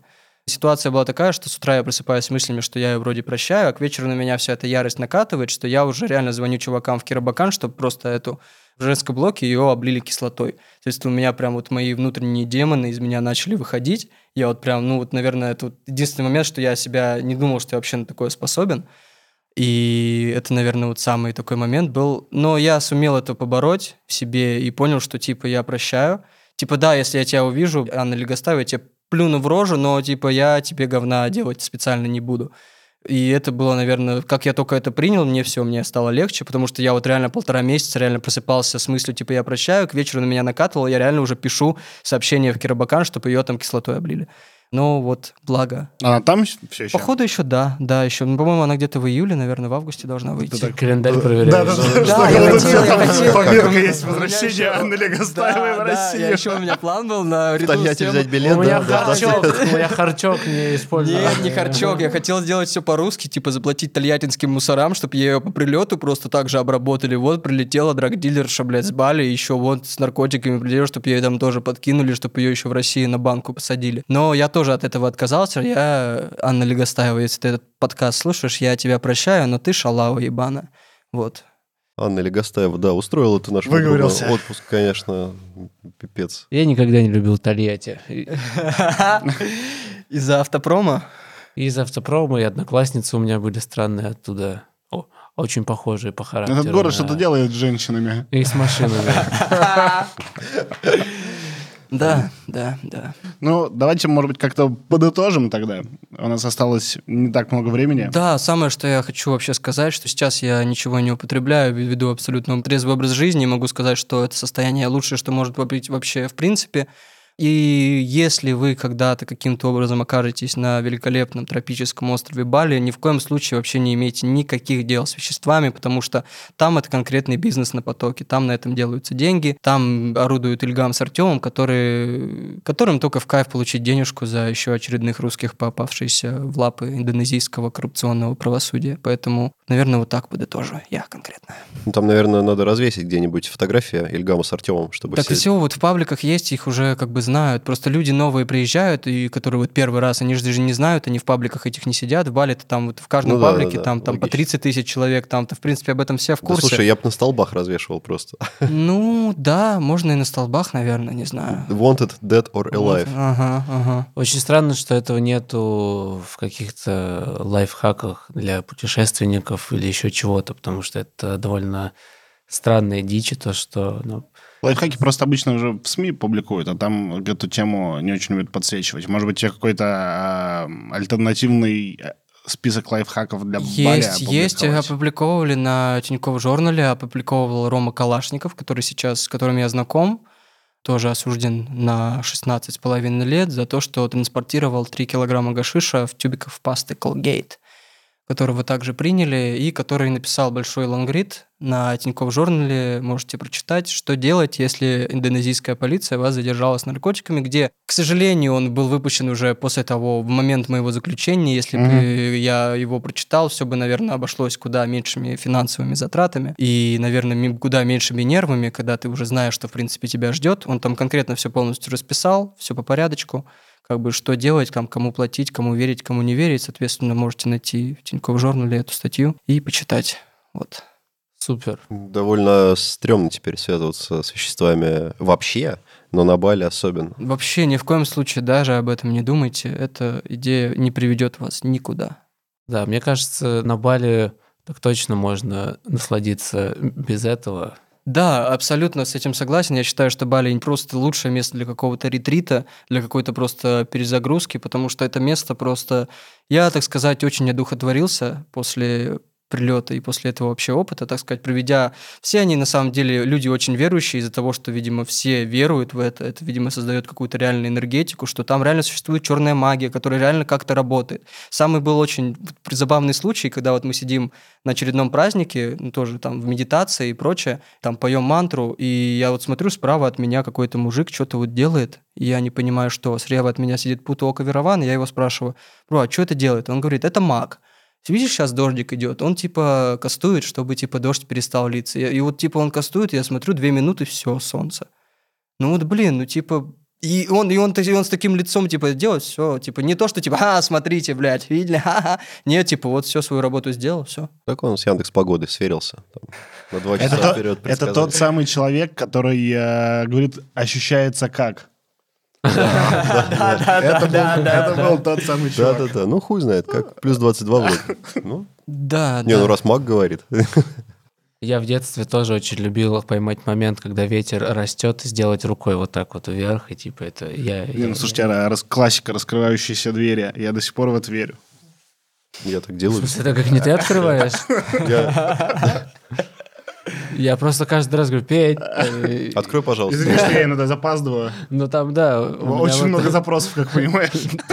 Последнее время много, да. У меня вот еще такой вопрос, э, если позволишь. А вот ты знал точно дату, когда ты все откидываешься? Или, условно, это тоже было достаточно неожиданно? Ты примерно понимал, что вот где-то здесь, но в какой момент зайдут мусора в камеру и скажут, с вещами на выход, ты не знал? Да, нет, конкретно я знал, потому что мне как крестьянину на Рождество дали ремиссию, как раз эти 14 дней, и я уже знал конкретную дату своего освобождения, ждал ее пиздец, Мгм. прям уже заранее все собрался, думаю, когда уже я съебусь из этого ада от этих ребят. А тебя как-то провожали, сокамерники, что-то у вас да, было да нет, на поводу? самом деле я очень хорошо со всеми простился. У меня, Королевская ночь? Кто поляну накрывал? э, ну, частично я, частично накрыл. Там э, заносили арак, то есть арак это самогон, ну, поставлялся, то есть ребятам, чтобы выпили, все дела. Ну, то есть те, кто... Когда не было мета, все пили арак, которые тоже заносили мусора, все пили арак, бухали. В общем, ну, все, естественно, за денежку там можно, если так вот реально подытошить. Если там есть деньги, ты конкретно, мне кажется, даже можешь убивать людей, и тебе за это ничего не будет.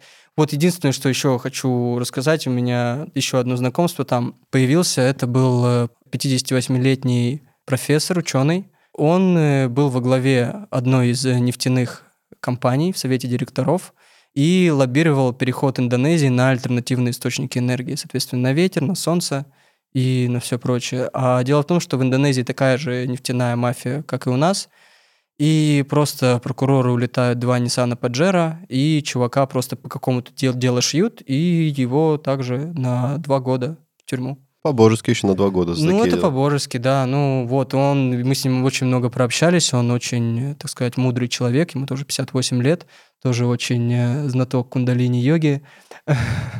Очень мне много рассказал вообще про всю эту систему, как она устроила, как устроена коррупционная. Он рассказал, что да, был момент, когда э, реально Индонезия могла пойти вверх, но опять же из-за того, что к власти пришли не те люди, Индонезия сейчас в полном говне. Вот. Никаких параллелей никто никогда не проводил, не проводит и не будет проводить. Ну, Любые совпадения случайно. случайно.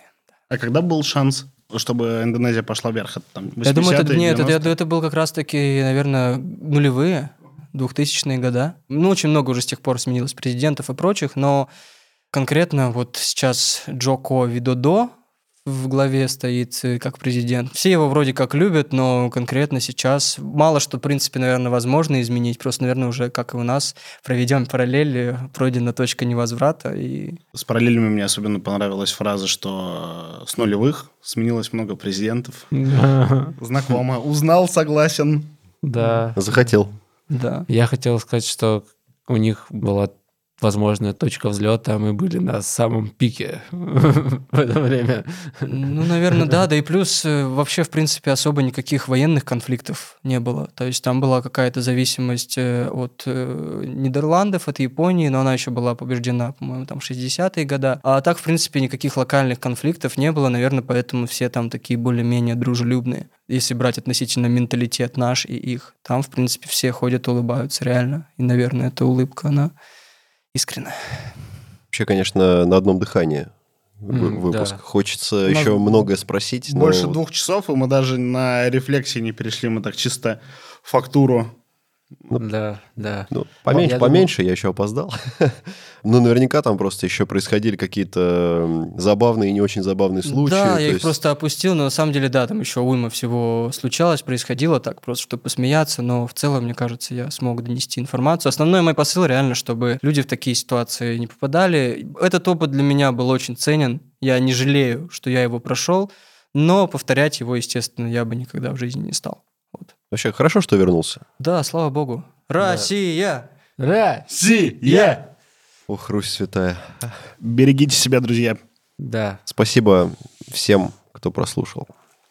Если вам захочется послушать еще, вы нам э, обязательно скажите, и мы сделаем какой-нибудь дополнительный вы- выпуск. э, Да-да-да, часть вторая с Юрьевичем я очень хочу, на самом деле. Так что поддержите, пожалуйста. Лайк, шер, репост, вся хурма. Всем пока.